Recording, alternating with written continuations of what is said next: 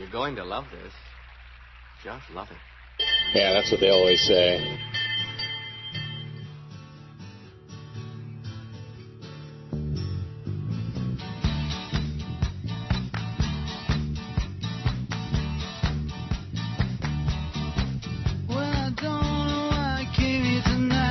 As usual, I don't. As usual, it isn't. As usual, I'm not scared. There's no stairs here.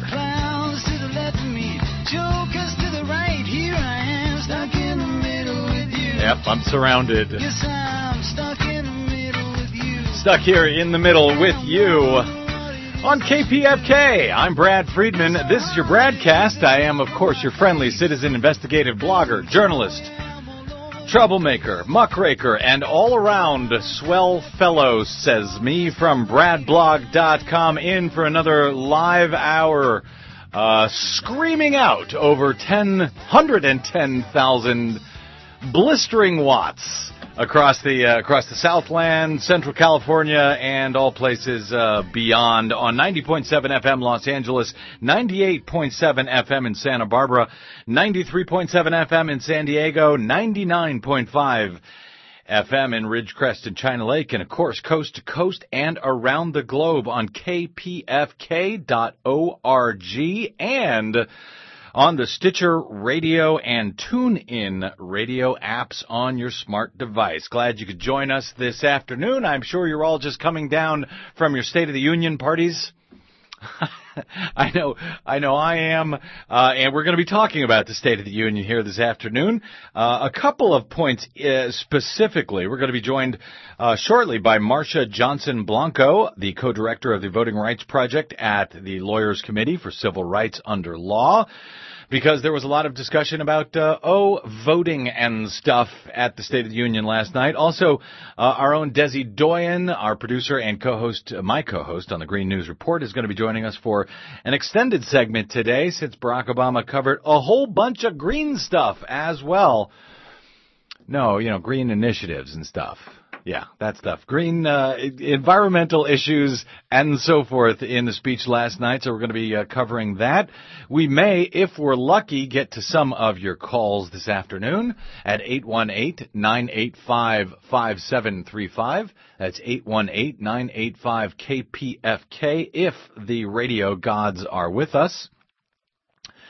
Uh, last night, as Joan Walsh described it, as the night that John Boehner just sat there over at Salon.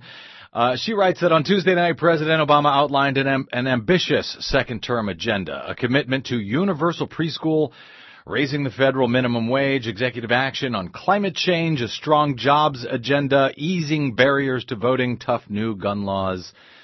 The president won't get everything he's asking for, she says. Well, that's an understatement, but uh, not even the mo- not even most of it. And some of the details of what he wants and how he'll achieve it were indeed sketchy, but it was rewarding to see him ask. I agree. It was actually it was a very good speech. No matter if you liked his policies or if you didn't, or if you uh, noticed all the things he didn't say. Uh, it was just a hell of a speech. It was actually a, a barn burner of a State of the Union, at least in my opinion. You may feel differently. Uh, of course, John Boehner was the grump of the night, sitting behind uh, sitting behind the president all night. Couldn't even bring himself to applaud phrases like "oh, putting nation before party." Uh, let's all pledge to keep the full faith and credit of the United States government. He couldn't even applaud that. He could not rise out of his seat to applaud for wounded warriors or even 102 year old Desiline Victor, who stood in line for three hours to cast her vote last November. We will be talking about Desiline's uh, story in the uh, in the moments ahead as well. Um, one point I want to get to before we uh, before we bring on uh, Marcia. It's actually pronounced Marcia. Um, I, I did one point I want to cover because we haven't been able to cover this. It's been driving me crazy. We've been tr- uh, covering it quite a bit over at bradblog.com.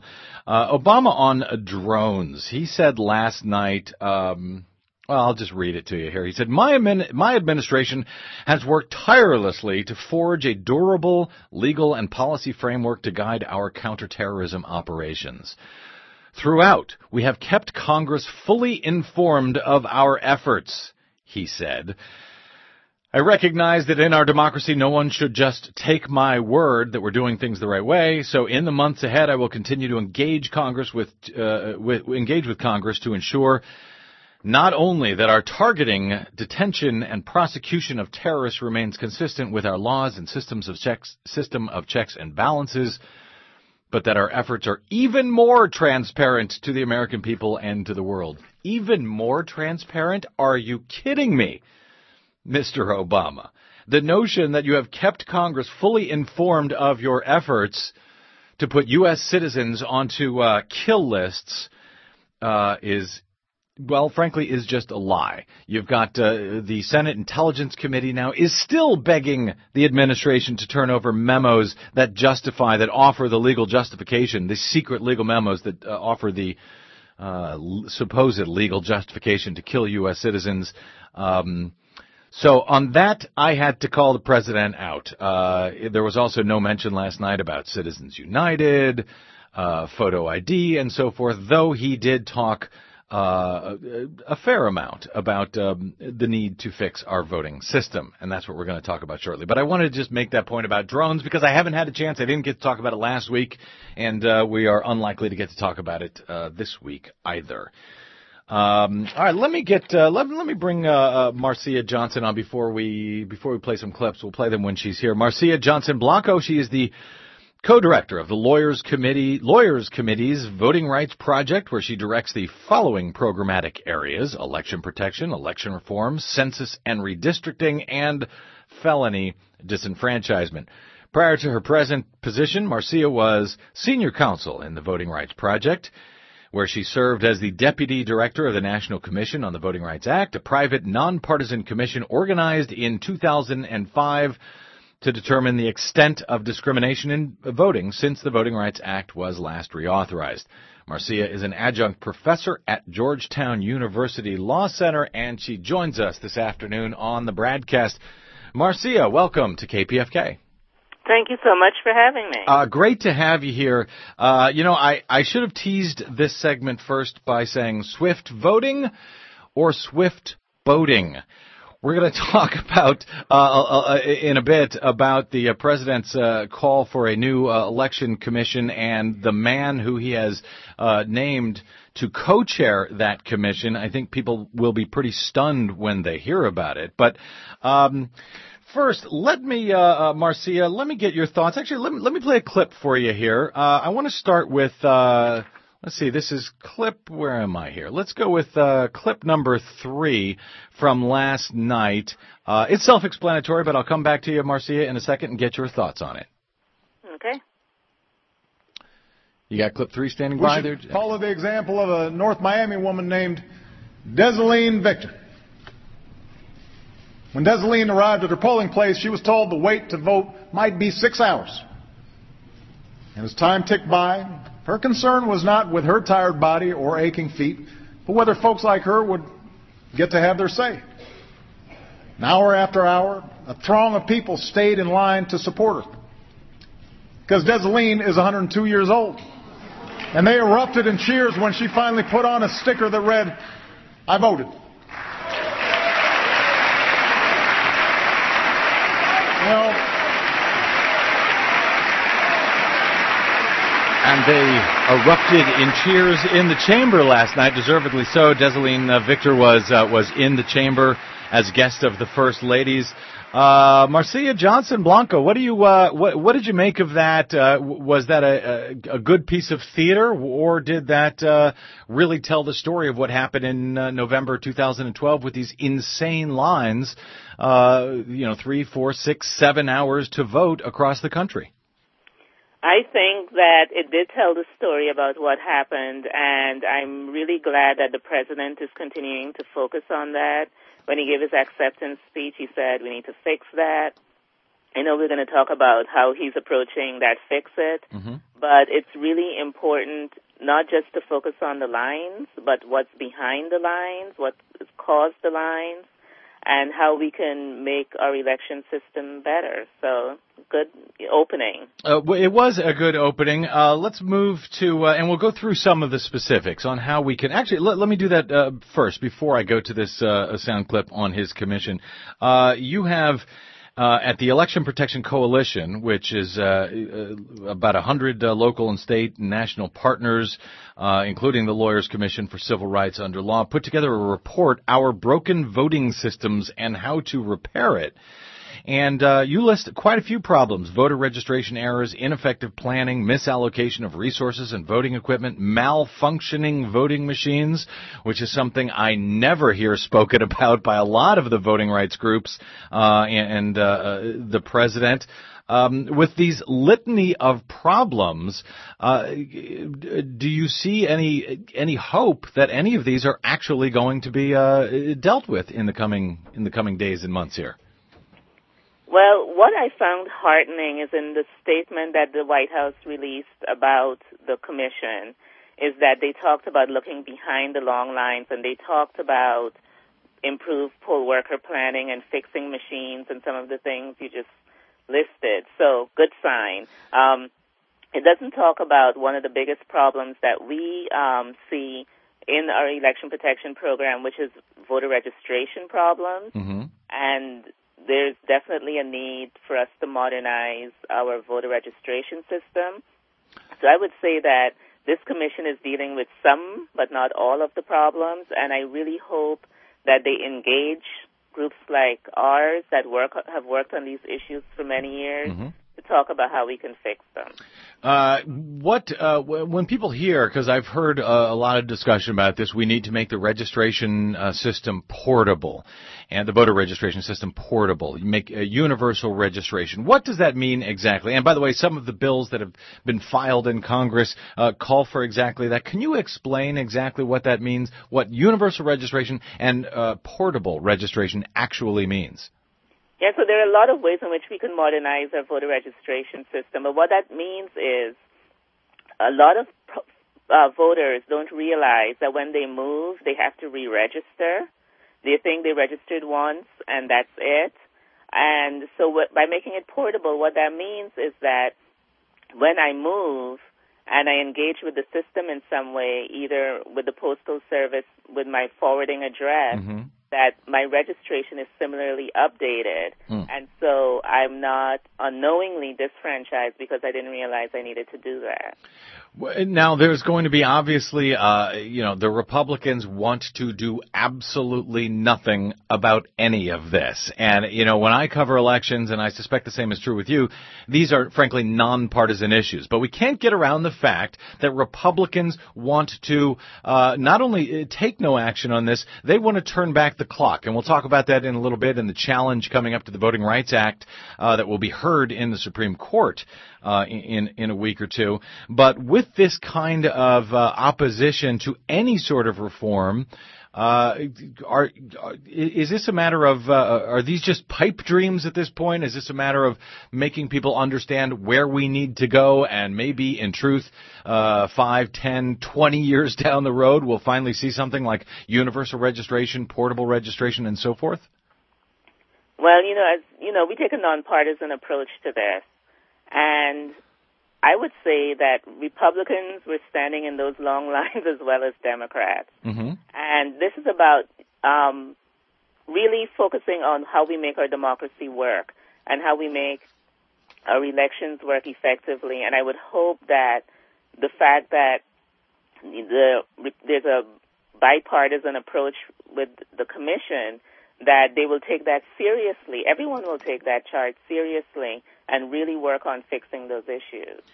Well, let's talk about that commission because, uh, you know, I have some concerns about it. Uh, the, where's my notes here? The uh, League of Women Voters, uh, Ari Berman points out at The Nation today uh, that the League of Women Voters, uh, who is usually rather mild mannered on these things, uh, were actually sharply critical of the plan for a new presidential election commission. Uh, they wrote that, quote, we were surprised and disappointed that the president did not suggest bold action to ensure that every American citizen can exercise the right to vote. Setting up a commission they write, is not a bold step. It is business as usual. The president could have done much better by pointing to real solutions like that in legislation already introduced on Capitol Hill to require early voting, set limits on waiting times, provide for portable voter registration and set up secure online voter registration. That was the League of Women Voters, and uh, he's right, Ari Berman at the Nation. They are usually pretty mild mannered on this. Let me play the president last night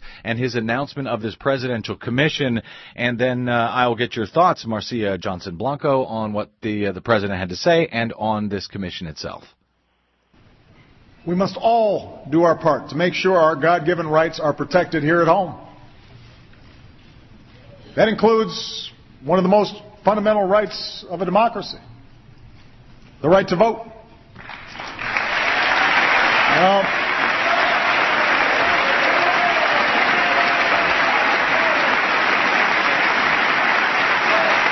when, when any American, no matter where they live or what their party, are denied that right, because they can't afford to wait for five or six or seven hours just to cast their ballot, we are betraying our ideals. So, so tonight I'm announcing a nonpartisan commission to improve the voting experience in America. And it definitely needs improvement. I'm asking two longtime experts in the field who, by the way, recently served as the top attorneys for my campaign and for Governor Romney's campaign, to lead it. We can fix this, and we will. The American people demand it, and so does our democracy.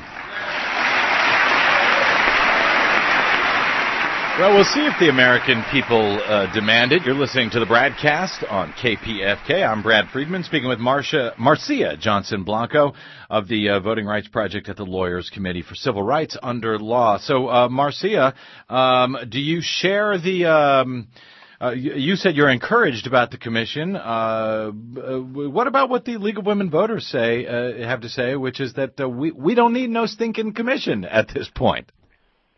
Well, the commission would definitely not have been my first choice. Mm-hmm. But um, when I said I was encouraged, I'm speaking to the fact that he is moving this conversation forward. And I really hope that the commission takes his charge to heart about fixing it and not get bogged down in um, just glossing over the issue or, you know, there's the saying about commissions that where good ideas go to die and hope that yeah. they prove the exception to that and that they really work with those of us who've been in the trenches trying to address these issues. And so we have the commission.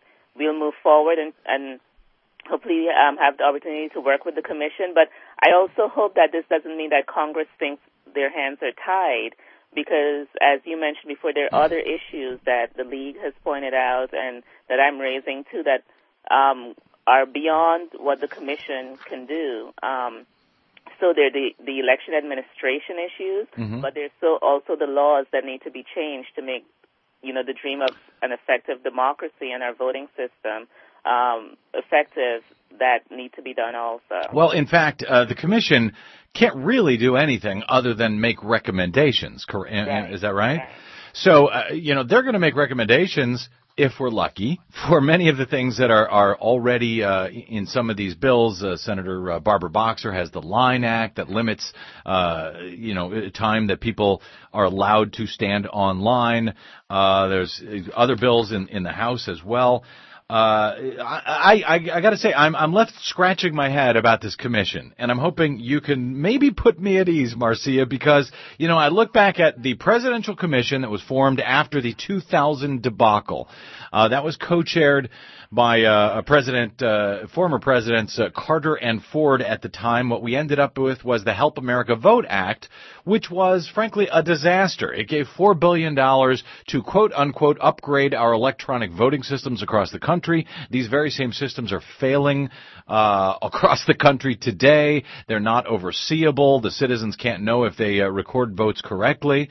And then in 2004, there was a private commission that was formed by some Republican operatives at the time uh, to make it look like a national commission. This one was headed by Jimmy Carter um, and James A. Baker, uh, the Bush friend, and I, you know, the man who went to the Supreme Court to keep people from voting at, uh, to keep people's votes from counting at all in 2000.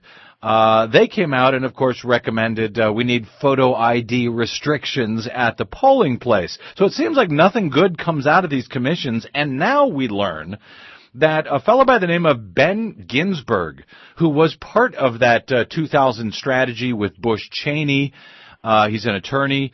Uh, that he's been named to the uh, the the Republican co-chair. He was, as I say, uh, part of that uh, strategy to keep votes from being counted in Florida in 2000. In 2004, he was also on the Bush Cheney campaign, but he had to quit.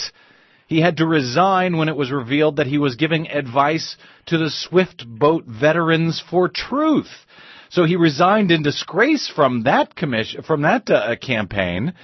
Uh, and then in uh, in 2008, he represented Norm Coleman in this fight against Al Franken, and he flip flopped all over the place. First fighting to keep votes from being counted, then fighting to get them counted uh, as it suited his candidate.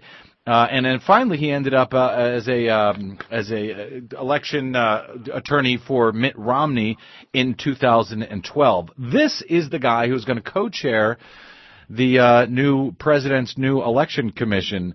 Marcia, what good can come of this? Well, when you lay it out like that, it doesn't seem very promising, does it? it? No, it doesn't, and that's that's my concern. And and and I agree with you, and and I share that to some extent, but I don't think that we should wait and just uh, I, well, first, I think we should engage because it exists, and we need, you know, we need to work with it and, and do our best to overcome that legacy and try to make it as effective as possible. But that's not the only game in town, and we need to remember that, and we need to work with Congress and also on the local level with election administration, mm-hmm. uh, election administrators to push our proposals and our vision of what the reform can look like. And one of the things that I think is different that came out of this last election is that there were re- um, restrictive laws that were passed. There were lots of tactics with purges. There were deceptive practices. Mm-hmm. And the voters said, no, we are going to stand in those lines. And I think one of the things that's really impressive are the voters that stood in line to vote even after the election was called mm-hmm. to make the point that this is important. So we are in that environment now where the um, repressive and restrictive tactics have been called out for what they are. And so to try to, you know, do this halfway is not going to be accepted. And that needs to be the message that we give. So as you said, when there's a group like the League who also felt it important to step out and say, okay, this is weak tea, that hopefully that will, you know, put a fire and, and change things. I mean, I have to be hopeful because – you know, it's my job to keep pushing and working for this. No, listen, I I understand, but I you know I was really happy to see uh, uh, the League of Women Voters uh, statement on that because you know they are uh, you know pretty conservative when it comes to these things, and I'm just concerned now that what happens is oh we've got a commission, so we'll sit back, everything stops in Congress, everything stops everywhere until the commission comes back with their findings, and I can't imagine that you know when they have these bipartisan commissions, these nonpartisan commissions, that any anything uh, uh, but compromises come out, where you have okay, we'll make uh, you know limits on on how long lines can be, uh, but we're going to recommend further disenfranchising uh, photo ID restrictions. So. Um, you stay optimistic, Marcia. Color me uh, pessimistic, I think, on this one. But I hope you're right, and I hope that I am wrong. Uh, let me, uh, in the few minutes we have here uh, left, uh, let me look forward. In uh, two weeks, I think February 27. Uh, and this is uh, probably uh, going to have a larger effect th- than anything else on our voting system, I'm afraid. Uh, February 27th at the U.S. Uh, Supreme Court, Shelby County, Alabama versus Holder is coming up.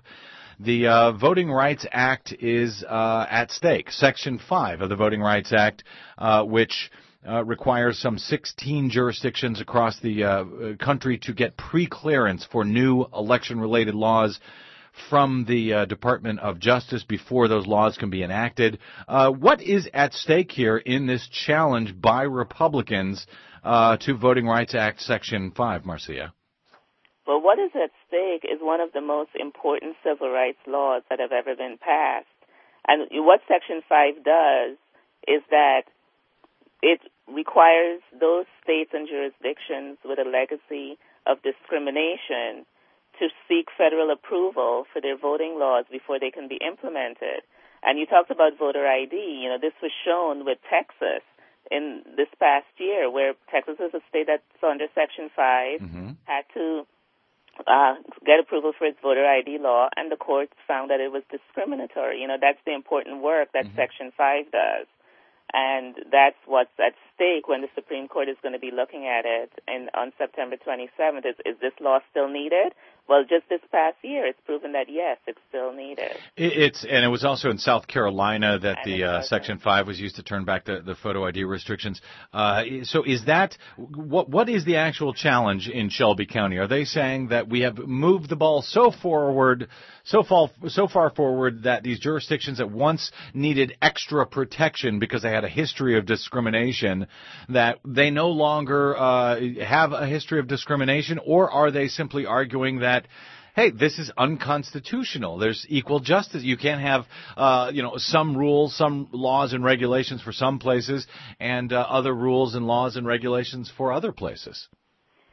And what they're saying precisely is that they're looking at whether Congress had the authority to reauthorize Section 5 in 2006 because looking at the record of discrimination, is there a record of discrimination that justified Congress's reauthorization of this extraordinary remedy that has transformed our elections and uh, those who can participate in the elections. And you know, the question, the answer, I would say, is undoubtedly yes. You know, you mentioned I was involved in the National Commission on the Voting Rights Act, mm-hmm. which looked at the record, the current day record of discrimination in those jurisdictions that are covered under Section 5, and we found that there that record still exists. There, there still continues to be these attempts to pass laws to keep certain voters from being able to vote.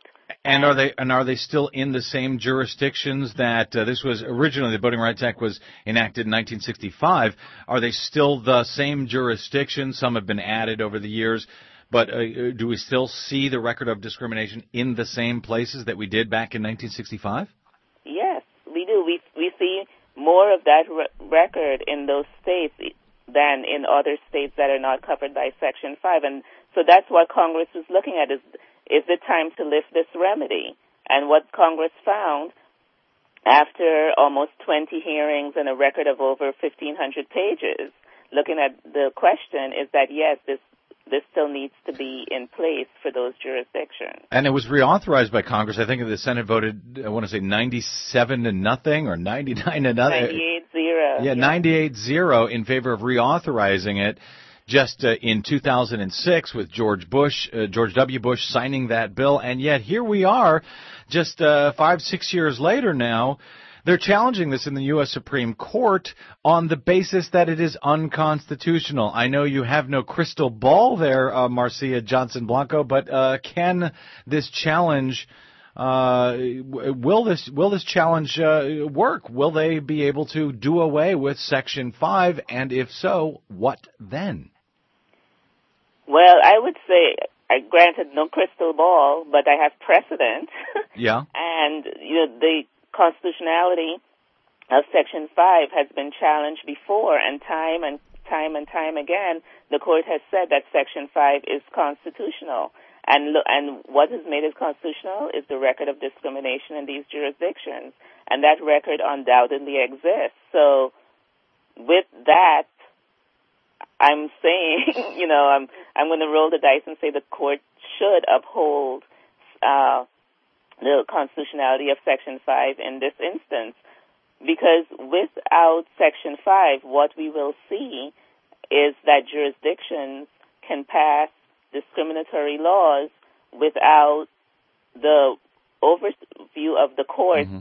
to stop the laws before they go into effect. That's what's so important about Section 5 is that these jurisdictions can pass laws, but until approval, they can't go into effect. Uh, Marcia, do you see? Before I let you go here, uh, do you uh, do you see uh, Section 2 of the uh, uh, Voting Rights Act also applies uh, to discriminatory laws, and it, it applies to all 50 states. And yet we saw, you know, in places like uh, Pennsylvania, Kansas, Tennessee, uh, how Tennessee is not covered by Section 5 of the Voting Rights Act, I couldn't tell you. But we saw in places like that, they passed these photo ID restrictions, and the Department of Justice did nothing. They did. They could have used Section 2 to challenge those uh, laws. Do you share my frustration with the Department of Justice? Are they doing enough? Uh, you know, whether Section 5 is here or not in the future, and it might disappear, uh, are they doing enough under Section 2 uh, to hold some of these jurisdictions that aren't covered, hold, to hold their feet to the fire and make sure that people can vote? No, I think they need to do more and, and utilize Section 2 more. And the thing about Section 2 is that the laws can be in effect and, um, and you, you have that record of showing the effects of the law and that allows it, it makes a stronger case for Section 2. So what I'm hoping is that after seeing what has happened in the states that have passed these laws and we have an election to look at and see the impact of those laws, that that will make for a stronger Section 2 case, and I'm hoping that the Justice Department is doing that evaluation. My guest is the optimistic Marcia Johnson Blanco, co-director. Uh, yeah, I know you got to be. Uh, I'm sorry to say, a co-director of the Voting Rights Project at the Lawyers Committee for Civil Rights Under Law. You can check them out at lawyerscommittee.org and also uh, at 866ourvote.org. Uh, you guys and your hotline was, I know, indispensable uh, for for taking reports for uh, problem people having problems voting and giving instructions on that. So I want to thank you for all you're doing, uh, both at the Lawyers Committee and at the 866 Our Vote Election Protection Coalition. Thank you very much. And thanks for joining us here this afternoon. Thank you. Thank you. Bye-bye. What is wrong? And the evidence is clear. I'm not alone.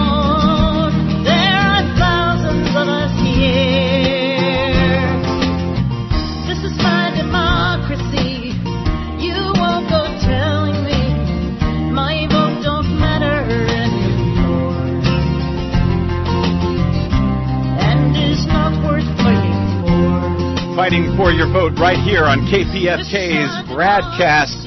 Uh, we're going to take a quick break here, come back with uh, much more, including the Gulp Heard Round the World and Desi Doyen, and maybe, if the radio gods are with us, your calls at 818-985-5735. That's 818-985-KPFK. Oh, you can also tweet me anything you like at the Brad blog.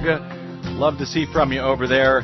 I'm Brad Friedman. You're listening to the BradCast on KPFK.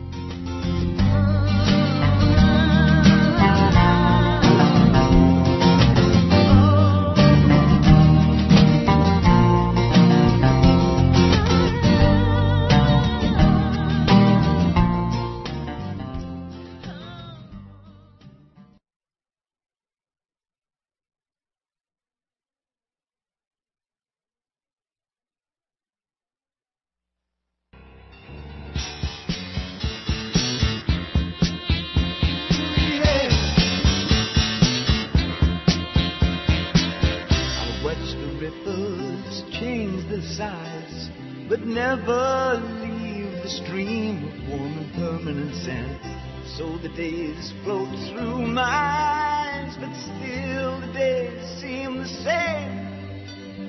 And these children that you spit on as they try to change their worlds are immune to your consultations. They're quite aware of what they're going through. Change, turn and face the strange uh.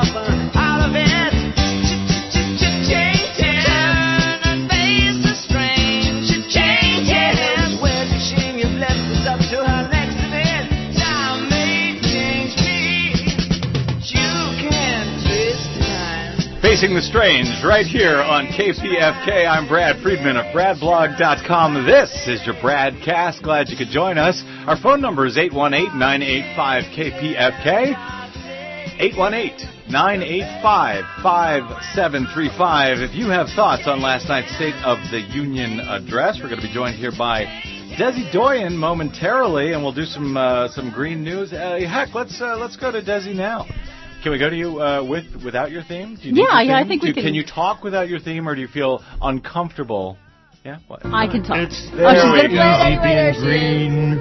See, Woo. see, nobody It will recognize blend in you with so many other ordinary things. without your theme song. The lovely Desi Doyen uh, joins us. tend to pass Uh, a lot of green stuff in the, uh, and I keep saying green stuff. I know. And I got to realize I'm here at KPFK. Green stuff could mean anything. So, a lot of climate change and environmental issues yeah. last night in the State of the Union It was address. greenific. Well, we'll get to those in a moment and to our Green News report. Uh, but uh, first, uh, Des, we have to. I don't know if this translates to the radio. Should we? Should we see if You this, wanted uh, to talk about the most important moment Yeah. of the whole Yeah. entire evening? Oh, it is. It's the most.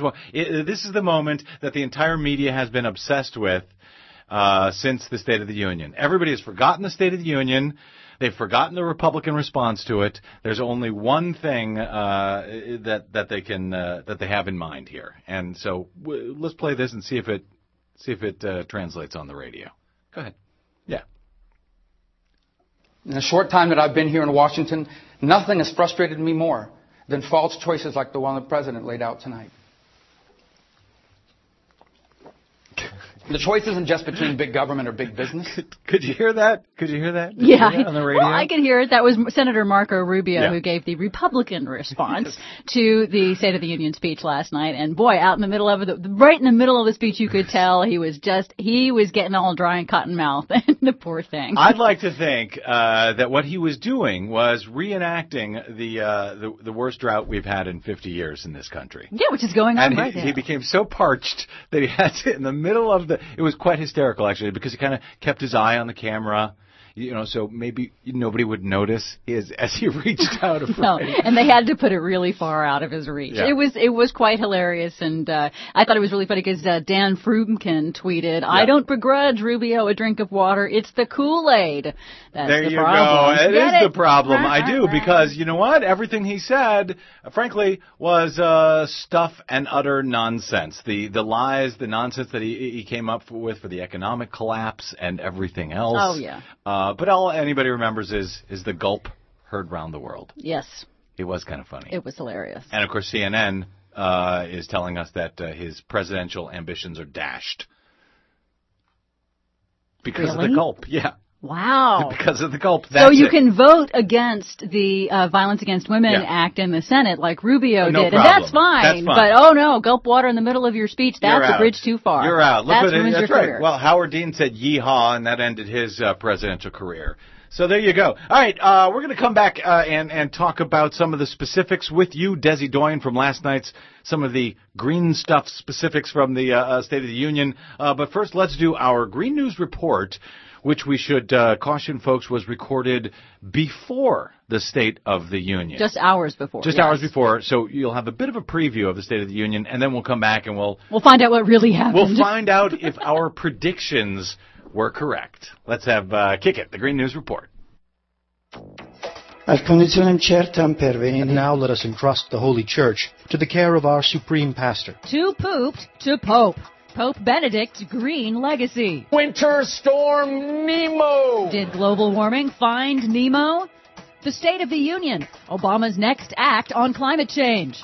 Wind power now cheaper than coal in some countries. Plus, what was Germany doing correct? They've got lots of sun, Right. right? They've got a lot more sun than we do. Fox News surrenders to Germany in the clean energy race. All of that and more straight ahead. From BradBlog.com, I'm Brad Friedman. And I'm Desi Doyen. Stand by for six minutes of independent green news, politics, analysis, and snarky comment. Five foot snowdrifts. My God. If that happens to New York, we won't find our mayor till spring. This is your Green News Report.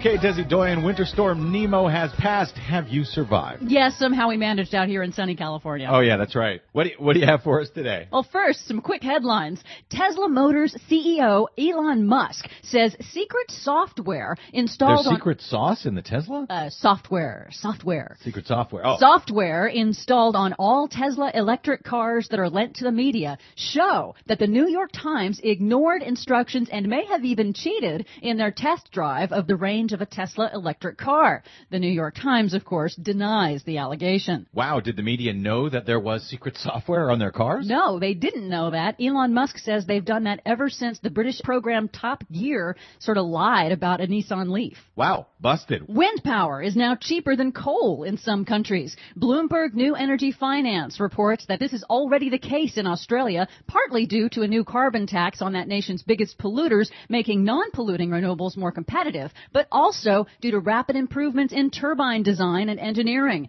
Bloomberg says globally, wind energy is now seen as a safer investment for global investors than coal over the long term. What's more, $2 trillion will flow into the global clean energy industry over the next five years. That's as investors focus on building clean energy power plants worldwide to meet rising demand for electricity. That's according to a new analysis of investments from the Pew Charitable Trusts. And you know, it's weird because, you know, the climate change denial industry and the fossil fuel companies say that renewables are just a boutique industry. And Not so boutique after all? yeah, I don't know what the climate change denial industry knows that the clean energy investors don't. With $2 trillion about to be invested, I think I need to open up a boutique. The Northeast is slowly recovering from Winter Storm Nemo, yet another record storm that dumped a record 40 inches of snow in some places, bringing the region to a standstill. Question remains if congressional Republicans will stall on disaster aid like they did after Superstorm Sandy. Climate scientists do say that global warming influenced Nemo's intensity. Unusually warm ocean temperatures boosted the intense snow dump because the air was holding 200% more moisture than is normal for that region at this time of year. Weather Underground meteorologist Christopher Burt said, quote, It is a bit unsettling that two of the most significant storms in the past 300 years to strike the Northeast have occurred within just four months of each other. Unsettling, but also somewhat helpful, frankly, that these have happened up in the Northeast, where the media and the politicos live. Sometimes it takes a two by four upside the head. Yeah. So this happened. Pope Benedict XVI announced Monday he would be the first pope in 600 years to resign due to declining health. And what could that possibly have to do with green news? Oh, guess what? The 85 year old pontiff is also notable for being the greenest pope yet. Setting aside all the other issues with the Catholic Church for a moment. And there are plenty of them. Oh, yes, there are. Pope Benedict was the first pope to require Vatican City to become more energy efficient and the first pope to bluntly push governments to address climate change as fundamental to social justice and responsible stewardship of creation for future generations. The Pope's surprise announcement stole some thunder from President Obama's State of the Union speech on Tuesday night. As we go to air, we're just hours away from the State of the Union speech. Environmental groups and even the Wall Street Journal have suggested Obama may introduce concrete policies to act on climate change, which he suggested he would do in his inaugural address just three weeks ago. We will respond to the threat of climate change, knowing that the failure to do so would betray our children and future generations. He will speak to it. The question is not whether he speaks to it, but whether something gets done about it. Exactly. Finally, Fox News is surrendering to Germany, at least as far as winning the global clean energy race. On Fox and Friends, when asked why Germany's solar program was so much more successful than the United States, Fox business reporter Shibani Joshi let out this whopper. They've got lots of sun, Right. right? They've got a lot more sun than we do. Right. They've got a lot more sun in Germany. And of course that is crazy. Germany is so far north it gets as much sun as Alaska. It's just that Germany has sane, deliberate energy policies that benefit ordinary Germans, so everybody wins. For more on that story and those we couldn't get to today, please check out our website at greennews.bradblog.com. Remember, download us anytime via iTunes, listen to us on your mobile device via Stitcher Radio or the TuneIn apps. Find us and like us on the Facebook and follow us 24-7 on the Twitters at Green News Report. From bradblog.com, I'm Brad Friedman. And I'm Desi Doyen. And this has been your Green News Report.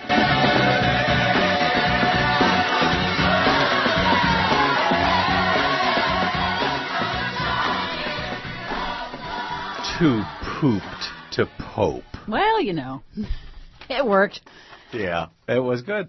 Uh, listen, Fox News, uh, it, it, we'll get on to this uh, State of the Union in a second, but this Fox News thing was unbelievable to me. Yes.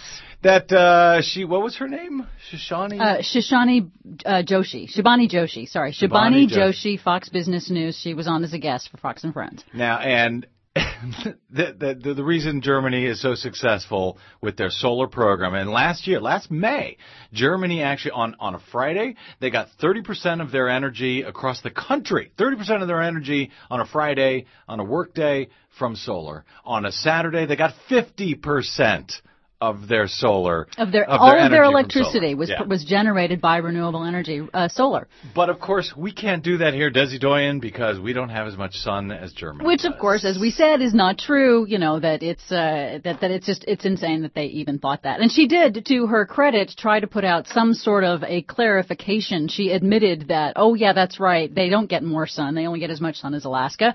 But natural gas is better anyway because we got a hundred year supply. Which she said. Yeah, I know. Uh, clearly, she was shilling for natural gas and for the frackers. Because whatever you do, don't notice that infinite energy source in the sky. Falling for free from this guy. And Actually, there was a, a, a piece at the end. We didn't have time for the green news, but I got it here. This this clip. Steve Doocy uh, responding at the end, and and natural gas comes up. Uh, you have that, G? Go ahead.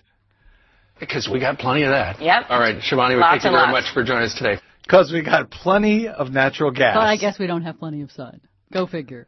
Fox News. And yet, new study came out last week, new poll came out last week from PPP showing that uh, 70% of Republicans trust Fox News. So you wonder why we're screwed. 70% of Republicans trust them. But here's the scariest part. 67% of Republicans believe that Fox News is the most trustworthy news source. Ay, ay, ay. Sixty-seven percent. Uh, I I think that's amazing. All right, uh, let me go to uh, the state back to the State of the Union here. Now that we've beaten up on po- Fox and I've beaten up on you with too pooped to Pope. Yes. Uh, the State of the Union. Uh, your impressions before we uh, play a, a clip here from last night. Well, I mean, I liked the uh, the the whole State of the Union overall. There was a lot that was notable in it, a lot that was notably absent from it. Um, from a Green News perspective, it was amazing to hear him talk about cl- uh, addressing climate, acting on climate change, and acting to improve our uh, mix of renewable energy versus you know old fossil fuel energy. These are things that have been mentioned before in State of the Unions. Historically, the presidents always have said, "Oh, we got to do something about our addiction to oil." Remember when George Bush said that, and then they proceed to do nothing. So this is the most forward, most uh, comprehensive, and frankly longest amount of time anyone in the State of the Union has talked about. He this. actually went into uh, some detail, and we- we're only going to be able to play a, a portion of this. But let's uh, let's go ahead and play a clip here. Uh, this is where he was talking about the need to act on climate change. Just to correct you, Desi Doyen, you said that he, uh, you know, was acting on it. Not yet. He's Well, talking yes. about acting on it. We'll see if he actually does. Uh, let's go ahead and uh, play a clip uh, from last night. The President of the United States at the State of the Union address. But for the sake of our children and our future, we must do more to combat climate change.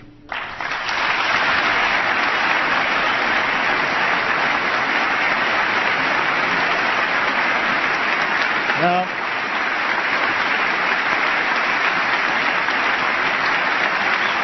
now, it's true that no single event makes a trend. But the fact is, the 12 hottest years on record have all come in the last 15. Heat waves, droughts, wildfires, floods, all are now more frequent, and more intense. We can choose to believe that Superstorm Sandy and, and the most severe drought in decades and the worst wildfires some states have ever seen were all just a freak coincidence. Or we can choose to believe in the overwhelming judgment of science and act before it's too late. Applause there for science, apparently. You can hear John Boehner sitting on his hands. Now, the good news is we can make meaningful progress on this issue while driving strong economic growth. I urge this Congress to get together, pursue a bipartisan market-based solution to climate change, like the one John McCain and Joe Lieberman worked on together a few years ago. But if Congress won't act soon to protect future generations, I will. I will direct John McCain wasn't happy about I will direct my cabinet to come up with executive actions we can take now and in the future to reduce pollution, prepare our communities for the consequences of climate change, and speed the transition to more sustainable sources of energy. Now, since you mentioned John McCain there, yeah, he looked like he had a terrible. Uh, speaking of natural gas, Yeah. he looked, when when he when he cited him, when he pointed out uh, John McCain there, he did not look happy. Uh, to to call out the fact that John McCain was a supporter of cap and trade, as were all of the Republicans, until something happened over the past couple of years. Right. Obama got elected. Oh yeah, even Sarah Palin was in favor of cap and trade when she ran with uh, with John McCain. Back in 2008.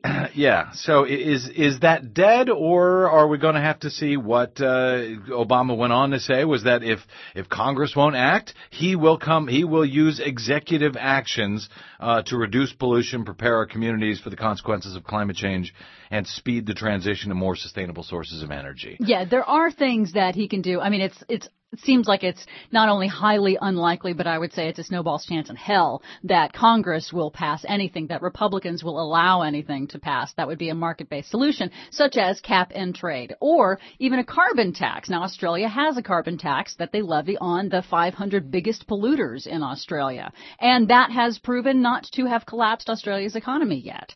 Um, Yet. You know, yes, exactly. So, you know, there are, um, you know, he's trying to, I think, attract the uh, business community and industry by talking about these market-based solutions. And of course, cap and trade used to be a Republican idea. It was used to address um, acid rain, uh, to actually, no, sorry, to save the ozone hole. Right. To get uh, companies to stop using the uh, types of chemicals that actually destroy the ozone It hole. was sort of So supported by. Reagan, Bush Senior. Yeah, they were the ones that implemented it in the first place. So that's one of the things that they can uh, that they will try to get through in legislation. But the president, via executive order, can Tyranny. work, Tyranny. can work through the EPA. You know, the EPA has authority, and they're also, by the way, legally required to regulate emissions from existing power plants. They've already done it for new power plants, but not for existing power plants. And that was required by law. They've been sitting on those rules for two years because they know that they're going to get quite a bit of pushback and lit- litigation as well on that, even though it was required by the Supreme Court back in 2007. Desi, and I was already hearing last night from my Twitter feed, on my Twitter feed,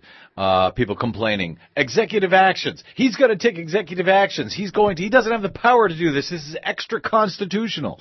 But in fact, uh, as you point out, the Clean Water Act actually mandates, was yes. Clean Air Act actually mandates that the EPA take these actions. Does it not? It does. They are required by law to do this. And, the president and uh, the EPA is part of the executive branch. So when he orders the EPA, when he gives them an executive uh, order or an executive action, uh, that is not only within his constitutional rights as the executive, that is his constitutional duty, is it not, to It carry is. out the laws? He's got to follow whether the you law. like them or not. And he's been basically making this uh, case to Congress uh, since the since he was elected in 2009. He said, "Listen, you know, I would love for you guys to do this, but if you don't, then we are required to to, to operate via the EPA. It's like uh, using a Mack truck when you know Congress has been given the opportunity multiple times to take care of this. If they're not going to, the EPA is required, and it's kind of like hitting things with a bludgeon. But it's, you know, it's tyranny. it's tyranny. but you know, sorry, go ahead. No, no, no, that's all. I just oh, want to say well, the, the things that I thought were notably absent Yeah. from this Yeah. um, is that he didn't say anything about oil subsidies. You know, taxpayers give uh, the oil industry anywhere between two and four billion dollars a year Mm-hmm. via tax breaks and other incentives. Some of them that are specific only to the oil industry. So nothing about oil subsidies, nothing about coal, and also nothing about the Keystone XL pipeline. That's Mm-hmm. one of the uh, the lines in the sand that environmental groups have drawn. That if he approves the Keystone XL pipeline, they will essentially say, you know what, you are all, all talk and no action. So we'll see what happens with that. And you know, and you know what's outrageous, uh, enraging, frankly, about this? Uh, Obama uh, talked for uh, during his second inauguration. He talked about uh, climate change more than I think any other issue. Yes. Uh, arguably, last night he may have talked about uh, climate change related issues more than almost any other issue. Oh, indeed, yes. I And think so. and yet we went through an entire endless campaign, presidential campaign, what a year, two years, and you couldn't have, eh, you know, nobody in the media stood up and said they could have said in, in any of these debates. To Mitt Romney and to uh, uh, President Barack Obama, uh, Mr. Romney, Mr. Obama, if you are elected, will you approve the Keystone XL pipeline, yes or no? Now we know uh, Romney would have said yes because he was calling it for it to be passed.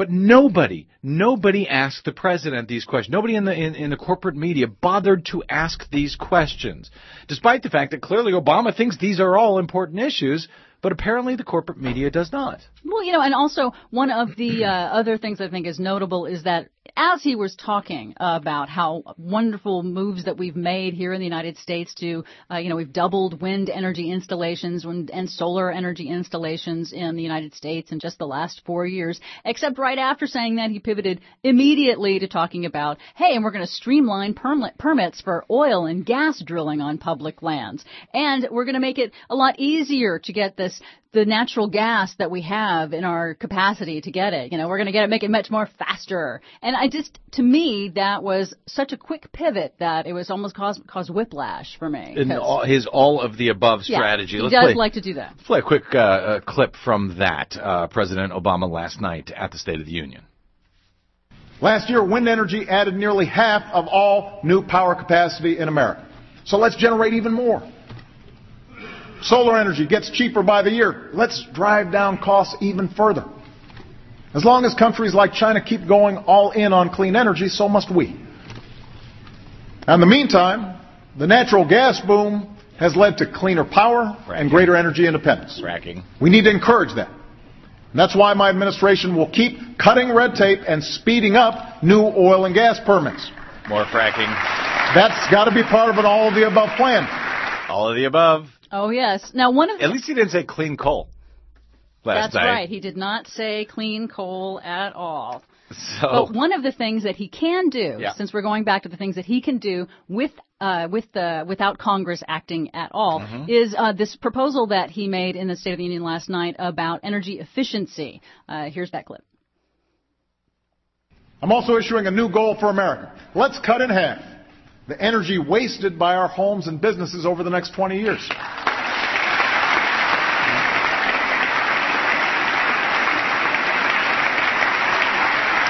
We'll work with the states to do it.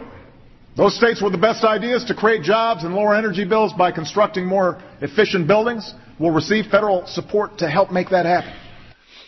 That's good. I wonder if the um fire that comes out of their faucets, thanks to the fracking he was calling for just moments before, uh, will make their uh, make the energy efficient uh, homes. Oh, they'll make it warmer. There you go. Yeah, you well, got there you fire go. coming out of the faucets. So we'll see if any of this actually comes to pass. That's what he means by all of the above. Uh, Des Doyen, uh, thank you as ever for all you do here. She's our producer, my co-host on the Green News Report, heard on fine progressive radio stations. Uh, let's see. My thanks also to super duper associate producer Margot Paez. Margot, come back soon. We miss you. My thanks to Christine Blosdale for helping us out today. G on the soundboard. And my guests, Marcia Johnson Blanco from the Lawyers Committee for Civil Rights Under Law.